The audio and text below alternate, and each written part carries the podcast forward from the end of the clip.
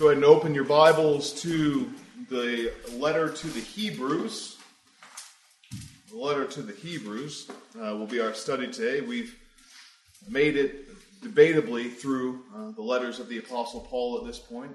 Some would say we won't make them through the letters of the Apostle Paul until after today, but that's uh, not really our topic for discussion. There's some debate over, there's actually a lot of debate over who it was that wrote uh, the letter to the Hebrews. Uh, there's a lot of people that have been put forward. I personally hold that the book is Pauline. Uh, most modern scholarship today does not agree, though that is the historic position of the church. Uh, the good news, though, is that ultimately the author of Hebrews, whoever he may be, is able to clearly enough communicate his message that the author doesn't bear that much significance on the interpretation of the doctrine that's laid out. Okay, it's kind of like uh, the, the, the letter to the Hebrews is often compared to a sermon. Uh, we'll see that he works through several texts of the Bible and unpacks them in an expository manner, uh, much like y'all are accustomed to hearing here Lord's Day after Lord's Day. And so, in the same way that the identity of the preacher doesn't necessarily change the message, you can profit very well from a faithfully preached message without knowing the preacher. In the same way, we can profit from the letter to the Hebrews without uh, knowing exactly who it is that wrote it, or in, in my view, uh, who transcribed this sermon and who preached it. Uh, and, and, we've been working through Hebrews uh, for the last several months in the in the morning scripture reading with myself and Dr. Phillips and uh, Pastor Brannigan, explaining section by section for several weeks. Uh, so I'm just going to throw this out there as a book that we should be generally familiar with. Can anyone tell me what is the historical situation that the author is dealing with in the first century when this when this book is written. What's going on? I feel like we say it every single week at the start of the scripture reading to explain, set up what's going on.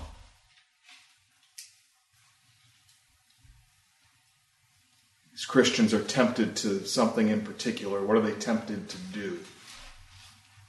Yes, Mr. Lang. I think that we are tempted to sort of uh, boast inside of our Christianity. Okay. Does anybody want to help him out there? They're tempted to leave one thing and go to something else. Mr. Horn. A substitute gospel. A substitute gospel, okay. Can we be more specific? That's correct, but can we be more specific than that? Mr. Liang. Um, uh, they want to go from working, they want to go from having, they want to go to a legalistic type of substitute for the gospel rather than having one which is justification by faith and being legally sanctified. Okay. That's that's all hitting around the deal. What he's dealing with is is ethnically Jewish Christians. Those that are by by their by their ethnicity they are they are Hebrews and what they are going through is, is some form of persecution for their Christian faith. And so the temptation is to avoid this persecution we're going through for publicly identifying with Jesus, to abandon the New Testament church, the New Testament means of worship and relating to God, and to go back to the Old Covenant the Old Testament way of practicing the faith. And the temptation to go back to the Old Covenant ways is um, maybe more plausible than it initially sounds to us. After all, these are the ways that God instituted through Moses, through Abraham, Isaac, and Jacob. And He is the same God today as He was to them. And, and we know that uh, the, the promises that He made to them are, are are the same promises that we are trusting in today. And so, in a sense, what's the problem there?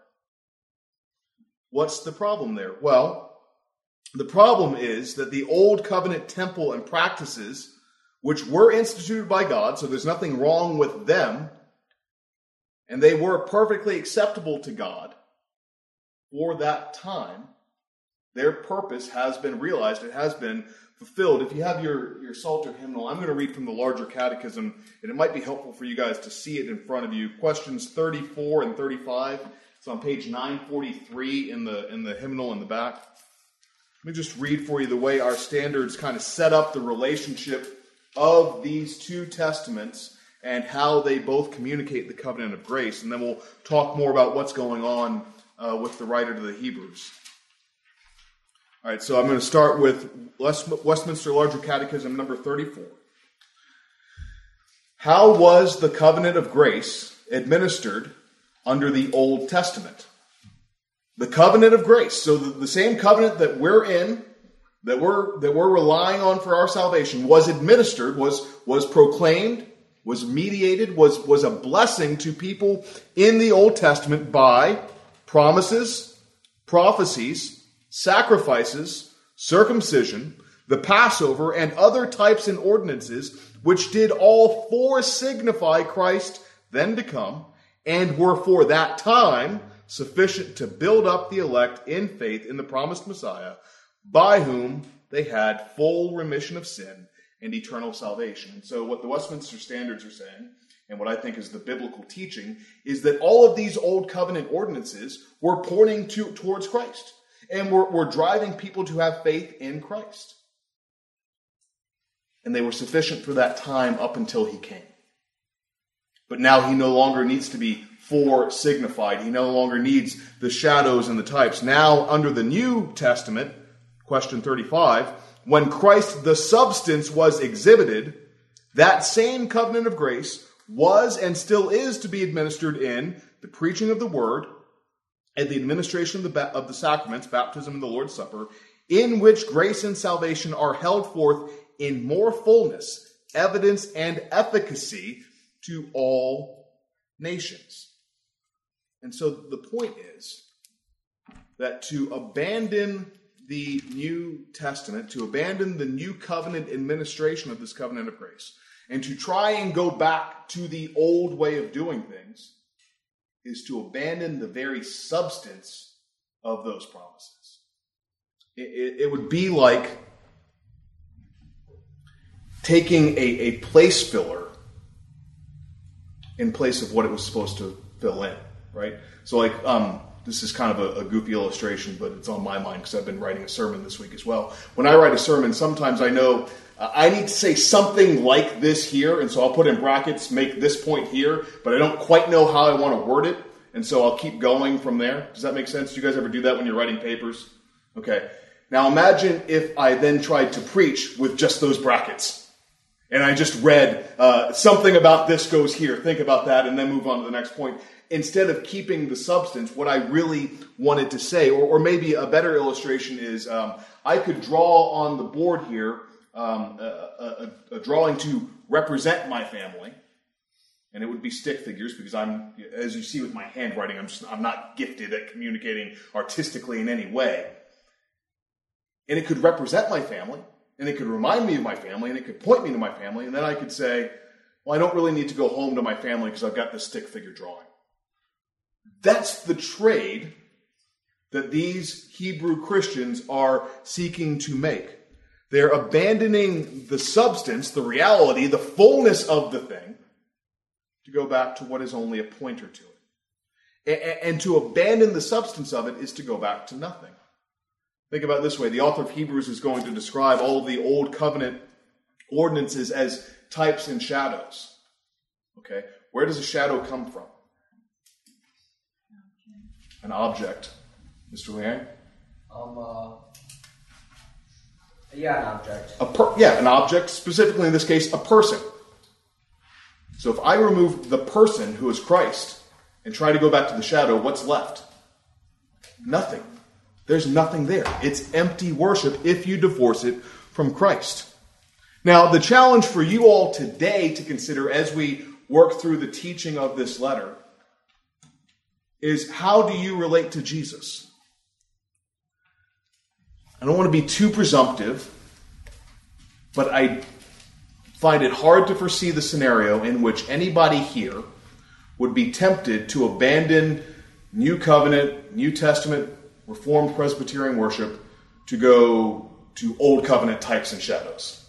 I don't think that's quite the exchange that you'll be tempted to face. Maybe you will.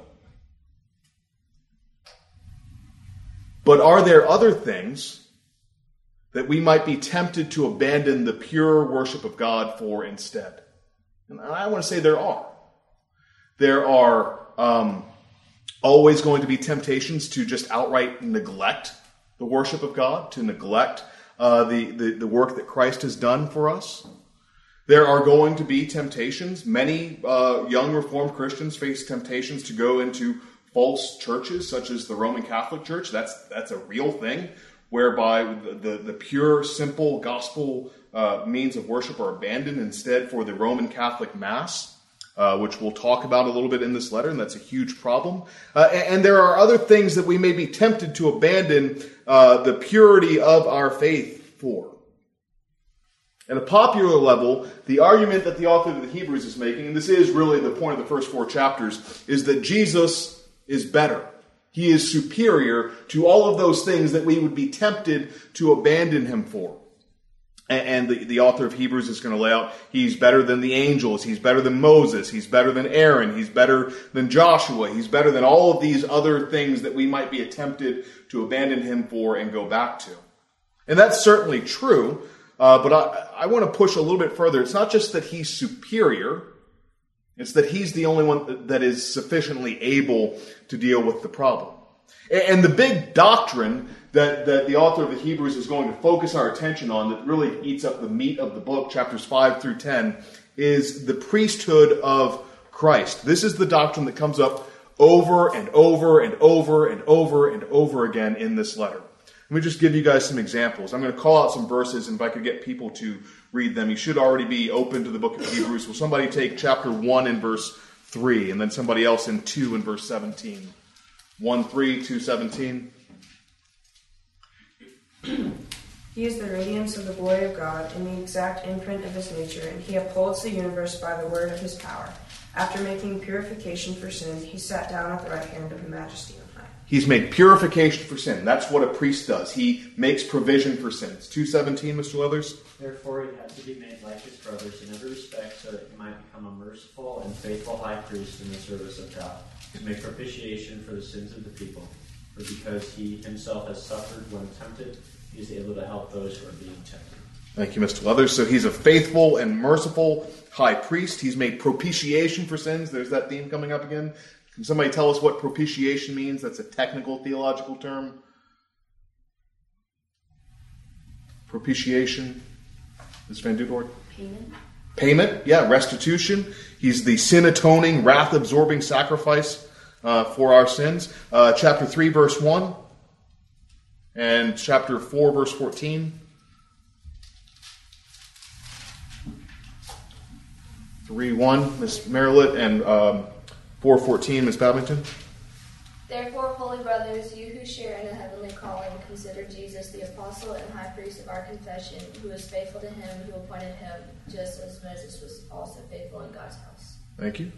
Since then we, we have a great high priest who has passed through the heavens, Jesus the Son of God, let us hold fast to our confession. Right. And I'll, I'll keep going with the rest of these because there's a lot. So also, Jesus did not exalt himself to be made a high priest, chapter 5, verse 5. He was designated by God as a high priest, chapter 5, verse 10. He became a priest forever after the order of Melchizedek, chapter 6, verse 20. Resembling the Son of God, he continues a priest forever, chapter 7, verse 3. We have such a high priest, chapter 8, verse 1. Christ appeared as the high priest of the good things that have come, chapter 9, verse 11. Since we have a great priest over the house of God, chapter 10, 21. By faith, he kept the Passover and the sprinkling of the blood, 1128. Jesus, the mediator of the new covenant and the uh, to the sprinkled blood, chapter 12, verse 24. Jesus also suffered to sanctify his people through his own blood, chapter 13 and verse 12. And what I'm trying to get across here is he can't get out of a single chapter without bringing up the priesthood of Christ, the efficacy, the efficacy of his sacrifice, and the abiding validity of his priesthood. And the point remains what we said earlier do not abandon the great high priest for these lesser priests. Do not abandon the substance for the shadow. Don't make that trade. So let's work through briefly these main sections, but that's the argument in a nutshell. Let's work through these sections. So, first of all, the superiority of Christ. Let's start off with what's called generally the prologue. It's the first three uh, verses of the book. Um, Donald Guthrie explains this section this way. He says, In this brief introductory section, God's revelation through his Son is seen to be not only superior, but final. Bearing in mind that such a conclusive revelation requires a very special means, the writer introduces his readers to the superior nature of the Son and also links what he is with what he has done. And so he writes Long ago, at many times and in many ways, God spoke to our fathers by the prophets. But in these last days, he has spoken by his son. So we'll pause right there and just notice that contrast. Long time, for many ways, God did it this way. And now he has, with finality, with, with, with uh, culmination, he has spoken. He has spoken in his son. There is, in some sense, after the, the, the ministry of Jesus and the explanation of it by his apostles, there's nothing left to say from God to us. He has spoken in his Son, the Son whom he appointed the heir of all things, through whom he also created the world.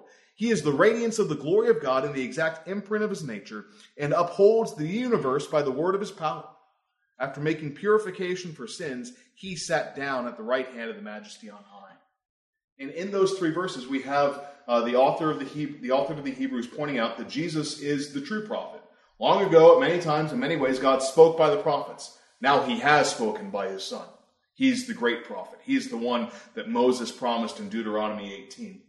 He, he has made purification for our sins. He is the great priest, and that'll be the main theme. And he sits down at the right hand of the Father. That's the, the, the seat of authority. He is the true king. So your whole Old Testament, where we meet all these prophets, such as Moses and Isaiah and Jeremiah and Elisha, who we'll hear about in the morning sermon, Jesus is the prophet that's they're all pointing to. We'll, we'll meet all these kings, David and Solomon and, and Josiah and, and several other uh, good kings. And, Jesus is the king that they are pointing to. And then we'll also meet a lot of bad kings. And Jesus is the one that they're supposed to be representing. And we meet the priesthood. We meet the Aaronic priesthood. And Jesus is the culmination of all of those things. And, and that's what that's what the author is setting down on the table uh, at the very beginning here. And, and another thing to be aware of with the priestly office of Christ. So, I want to make this clear what I'm trying to get at here.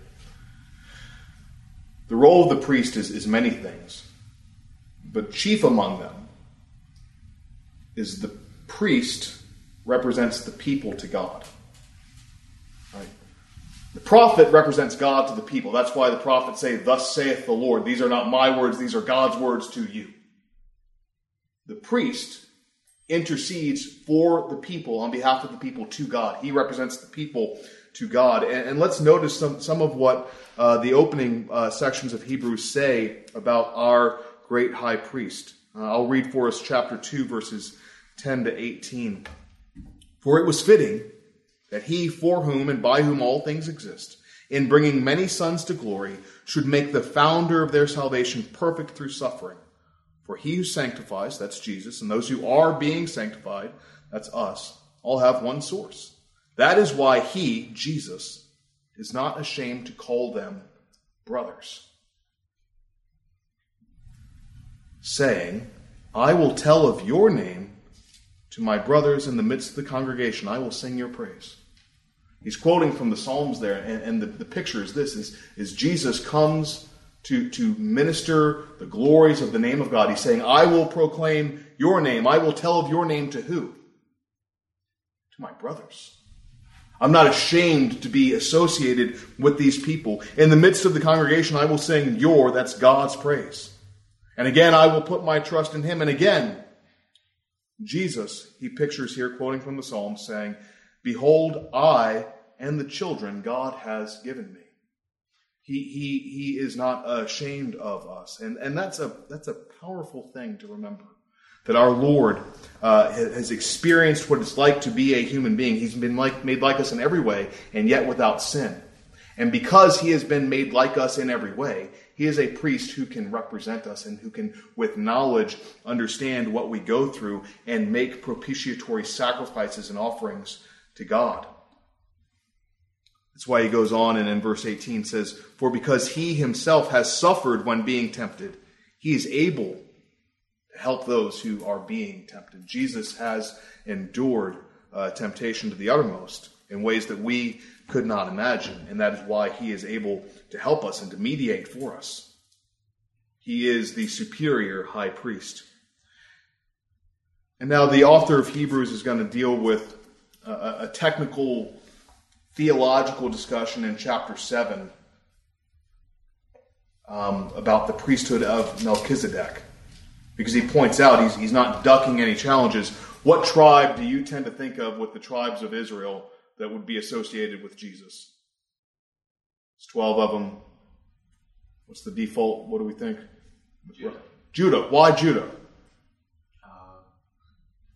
Because there were promises made. Okay. What promises? Uh, A king. king. Jesus is the king. And the author of Hebrews is going to point out uh, our Lord is of the tribe of Judah, about whom Moses said nothing pertaining to priests. This is chapter 7, verse 14. For it is evident that our Lord was descended from Judah. And in connection with that tribe, Moses said nothing about priests. So, how can Jesus be a priest if he's not of the priestly line? The author of Hebrews has an answer. This becomes even more evident when another priest arises in the likeness of Melchizedek, who has become a priest not on the basis of the legal requirement concerning bodily descent, but by the power of an indestructible life. For it is witnessed of him, you are a priest forever after the order of Melchizedek. And he's quoting from Psalm 110. He's saying there's promises in the Bible that there is a greater priest than Aaron. There's a greater priest than the Levitical tribe uh, that we tend to associate with the priesthood. And Jesus is the culmination of those things. This is often um, can be a confusing and, and dizzying text to consider, but the bottom line is that Jesus um, is a better priest because he, he is greater than Aaron in the same way that Melchizedek was greater than Abraham, who is the father of the Jewish people. But lest we get totally lost in all that, which I fear and sense that we might be getting there rapidly, let's move on to chapter 8, where, where the author of Hebrews uh, makes very plain chapter 8, verse 1. Would somebody just please read the first part of chapter 8, verse 1? Ms. Duncan. Now, the point is that we were saying this. Let me pause. Always pay attention to when the Bible says, now the point that we're making is this. If I completely lost you on all that, know that this is the point that all of that was leading to. This is the point that's being made. Go ahead. We have such a high priest, one who is seated at the right hand of the throne of the majesty in heaven. Yep. So he's saying we have such a high priest, and he's going to go on and say, For every high priest is appointed to offer gifts and sacrifices, thus it is necessary for this priest to also have something to offer. For if he were on earth, he would not be a priest at all, since there are priests who offer gifts according to the law. They serve a copy and a shadow of the heavenly things. For when Moses was about to erect the tent, he was instructed by God, saying, See that you make everything according to the pattern that was shown you on the mountain. But as it is, Christ has obtained a ministry that is much more excellent than the old, as the covenant he mediates is better, since it is enacted on better promises. For if that first covenant had been faultless, there would have been no occasion to look for a second. So Jesus, new priesthood, new covenant, better covenant. I want to say again, though, it's because it's a, a, a fuller, more powerful, more efficacious covenant. And he quotes the great New Covenant passage of Jeremiah 31. And he says in verse 11, All shall know the Lord, for they shall all know me from the least to the greatest. For I will be merciful toward their iniquities, and I will remember their sins no more. Jesus brings in these promises because he's the one who accomplished them. in his once for all sacrifice on the cross.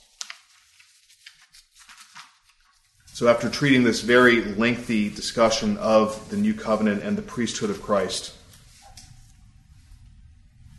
just want you all to keep, keep in mind two key things about Christ's priesthood. One is it's the only thing that can atone for sins. But Jesus does something else as our high priest. You might think of what else the priest might do on behalf of his people. Intercede for them. Intercedes for them. He ever lives to make intercession for the saints. Hebrews 7:25. He is praying for his people. That's that's his mediation. And so when we look at not only the priesthood in terms of what it accomplishes, but the application of Christ, chapters 11 through 13, the end of the book, know that when we look at these things, these are things that Jesus himself is praying on your behalf that you would be strengthened and equipped to do. And we want to pursue them, and we do so with confidence because God answers prayers, especially those of his Son. So let's close by looking at a couple of applications um, of Christ, a couple of, of, of admonitions that the author of Hebrews gives. And I would just point out that this does follow the standard Pauline pattern of the first half of the book is all about doctrine, and then the second half is about application of that doctrine. But that's a, just of interest to some of you. All right, so let's look at some of these applications that he draws out. Uh, the first big one is in chapter 10, verses 19 to 25. I'll just read verses 24 to 25. And let us consider how to stir up one another to love and good works, not neglecting the, to meet together, as is the habit of some, but encouraging one another, and all the more that you have, uh, and all all the more as you see the day drawing near. So the first the first application to us, so those who have this high priest would stay in the community in the community that he is priest over, namely the church. That we would not neglect the need to gather together, to assemble together, as is the habit of some.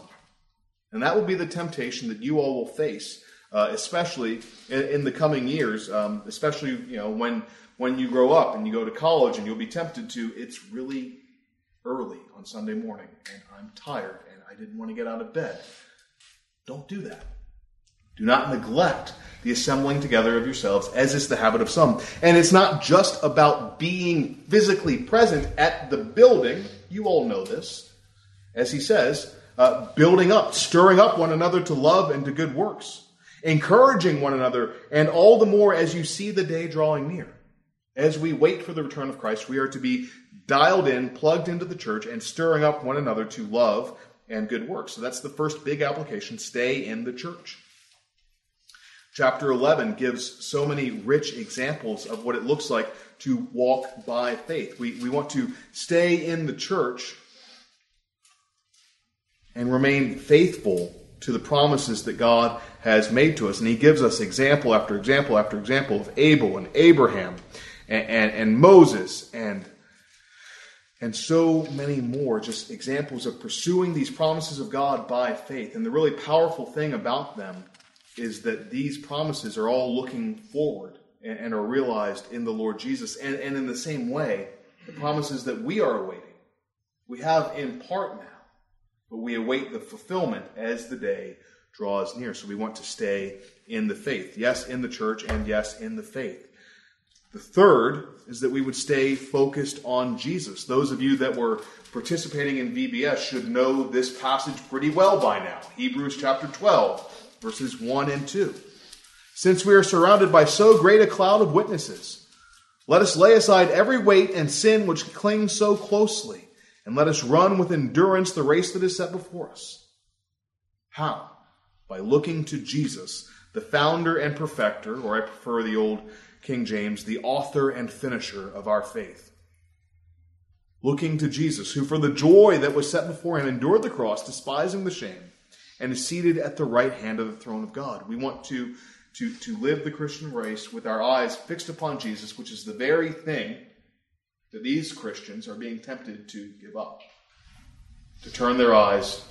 Think about this. Instead of looking up to the heavenly glories of the Lord Jesus, they're literally going the opposite way to look down for a shadow that's not there, that doesn't work anymore. Gives two more that we'll go through briefly. Um, 13, 7 to 9. Remember your leaders, those who spoke to you the word of God. Consider the outcome of their life and imitate their faith. Jesus Christ is the same yesterday, today, and forever. Do not be led away by diverse and strange teachings, for it is good for the heart to be strengthened by grace, not by foods which have not benefited those devoted to them. Stay in church. Stay focused on the Lord Jesus and, and trust your leaders. Trust those who have modeled before you what a good and faithful life looks like. Um, study those. Uh, you know, one of the things I'll just share this my own experience. One of the things that greatly attracted me to come to this particular church is the first time I met Dr. Phillips, all his kids were there, and I could tell that they loved him. And, and, and, and I knew that if there's a man that can serve the Lord at a high level in the church and also keep hold of his family, that's a man that I want to learn from. Consider the outcome of the faith of those who are over you. Consider uh, the, the, the, the, way that God has, has blessed their lives and holds them together, and know that you too can persevere through all of the temptations and hardships. Consider the outcome of their lives.